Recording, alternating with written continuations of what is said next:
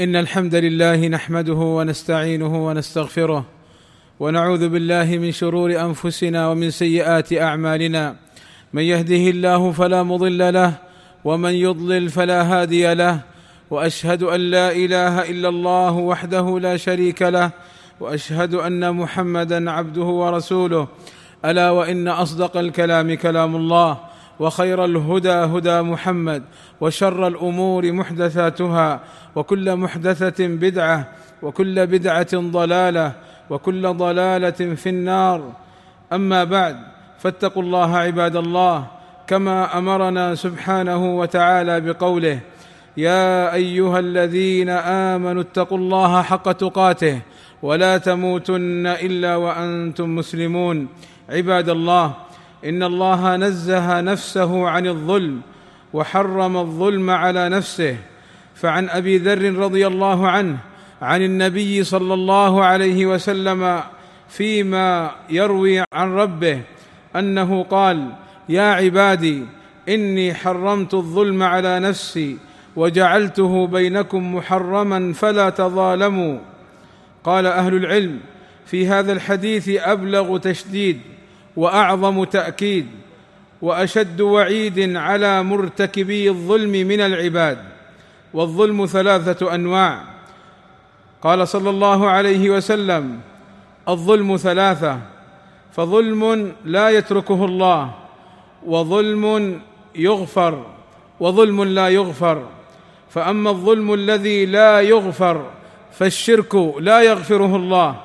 وأما الظلم الذي يغفر فظلم العبد فيما بينه وبين ربه.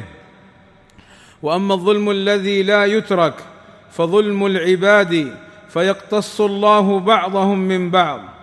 قال أهل العلم هذا يدل على أن الشرك أعظم الدواوين الثلاثة عند الله وقد حرم الله دخول الجنة على أهله. فلا تدخل الجنة نفس مشركة وإنما يدخلها أهل التوحيد. فإن التوحيد هو مفتاح بابها فمن لم يكن معه مفتاح لم يفتح له بابها. وكذلك إن أتى بمفتاح لا أسنان له لم يمكن الفتح به.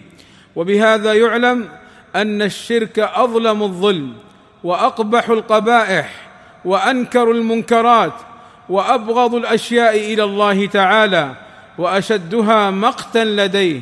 ورتب سبحانه وتعالى على الشرك من العقوبات في الدنيا والآخرة ما لم يرتبه على ذنب سواه. عباد الله إن الظلم من طبيعة الإنسان إلا من رحم الله. قال عز شأنه وإن تعدوا نعمة الله لا تحصوها إن الإنسان لظلوم كفار.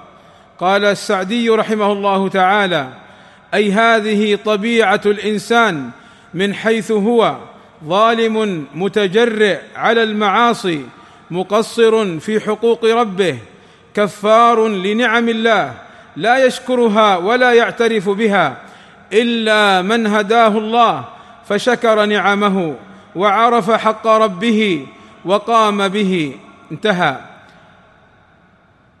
وقوله سبحانه وتعالى إن الإنسان لظلوم كفار ظلوم للمبالغة أي كثير الظلم لنفسه ولغيره. ولا شك أن الظلم من أمراض القلوب وهو دليل على خلل في القلب. وسبب الظلم كما قال أهل العلم جهل الظالم. قال ابن قيم الجوزيه رحمه الله تعالى الظلم سببه حاجة الإنسان أو جهله أو سفهه. والظلم محرم بالإجماع. قال أهل العلم أجمع المسلمون على تحريم الظلم ولم يخالف في ذلك مخالف وأجمع العقلاء على أنه من أشد ما تستقبحه العقول. قال أهل العلم البغي العدوان على الغير ومواقعه ثلاثة. بينها النبي صلى الله عليه وسلم في قوله إن دماءكم وأموالكم وأعراضكم عليكم حرام فالبغي على الخلق بالأموال والدماء والأعراض ففي الأموال مثل أن يدعي ما ليس له أو ينكر ما كان عليه أو يأخذ ما ليس له فهذا بغي على الأموال. وفي الدماء القتل فما دونه من الجراحات يعتدي على الإنسان بالجرح والقتل. وفي الأعراض. يحتمل أن يراد بها الأعراض يعني السمعة فيعتدي عليه بالغيبة التي يشوه بها سمعته ويحتمل أن يراد بها الزنا وما دونه والكل محرم. أيها المؤمنون إن قتل الأبرياء ظلم وفساد في الأرض. فعن ابن عمر رضي الله عنهما قال قال رسول الله صلى الله عليه وسلم لن يزال المؤمن في فسحة من دينه ما لم يصب دما حراما. والمعنى أن القتل ذنب عظيم. لذا قال عبد الله بن عمر إن من ورطات الأمور التي لا مخرج لمن أوقع نفسه فيها سفك الدم الحرام بغير حله. أي من الأمور المهلكة التي لا مخرج لمن أوقع نفسه فيها. فإذا ثبت النهي عن قتل البهيمة بغير حق والوعيد في ذلك فكيف بقتل الآدمي؟ فكيف بقتل التقي الصالح؟ كما ذكر أهل العلم. وبين النبي صلى الله عليه وسلم أن القتل من الظلم العظيم الذي يهلك صاحبه. قال صلى الله عليه وسلم اجتنبوا السبع الموبقات أي المهلكات. قالوا يا رسول الله وما هن؟ قال الشرك بالله والسحر وقتل النفس التي حرم الله إلا بالحق وأكل الربا وأكل مال اليتيم والتولي يوم الزحف وقذف المحصنات المؤمنات الغافلات. فبين صلى الله عليه وسلم أن القتل من الموبقات المهلكات لأصحابه. والله أسأل لي ولكم التوفيق والسداد وأن يغفر لنا الذنوب والآثام. إنه سميع مجيب الدعاء.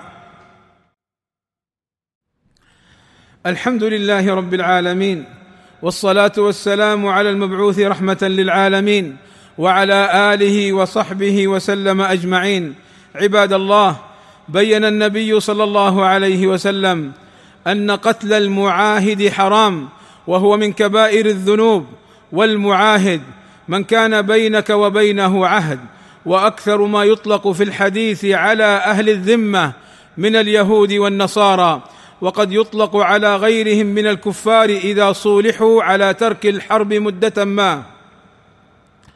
وقد بين النبي صلى الله عليه وسلم أن من قتل معاهدا ظلما بغير حق لا يستحق أن يدخل الجنة ابتداء.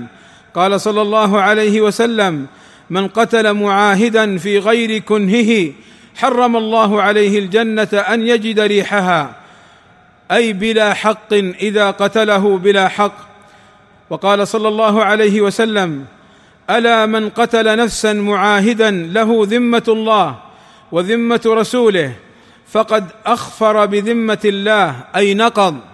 فقد أخفر بذمة الله فلا يرح رائحة الجنة وإن ريحها لا يوجد من مسيرة سبعين خريفا ولما كان قتل الأبرياء ظلما لا يجوز غضب النبي صلى الله عليه وسلم لما رأى في الحرب أن من قتل المشركين النساء والصبيان.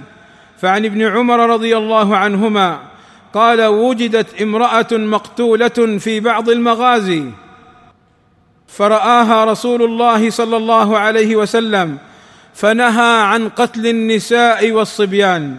عباد الله إن الدين الإسلامي دين رحمة ورأفة وعدل بخلاف ما يدعيه أعداؤه من أنه دين إرهاب أو دين عنف لا والله فهذه أحكامه وتعاليمه. شهد بسموها وكمالها العدو قبل الصديق وأذعن لها المخالفون. ولا شك أن من يطعن في الإسلام إنما هو من باب الحسد والبغض والغل لهذا الدين العظيم. اللهم وفقنا للعلم النافع والعمل الصالح واتباع سنة نبينا محمد صلى الله عليه وسلم. اللهم اغفر للمسلمين والمسلمات والمؤمنين والمؤمنات الأحياء منهم والأموات. اللهم إنا نسألك الهدى والتقى والعفاف والغنى.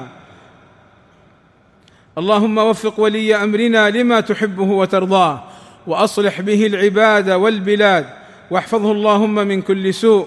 والحمد لله رب العالمين والصلاة والسلام على المبعوث رحمة للعالمين.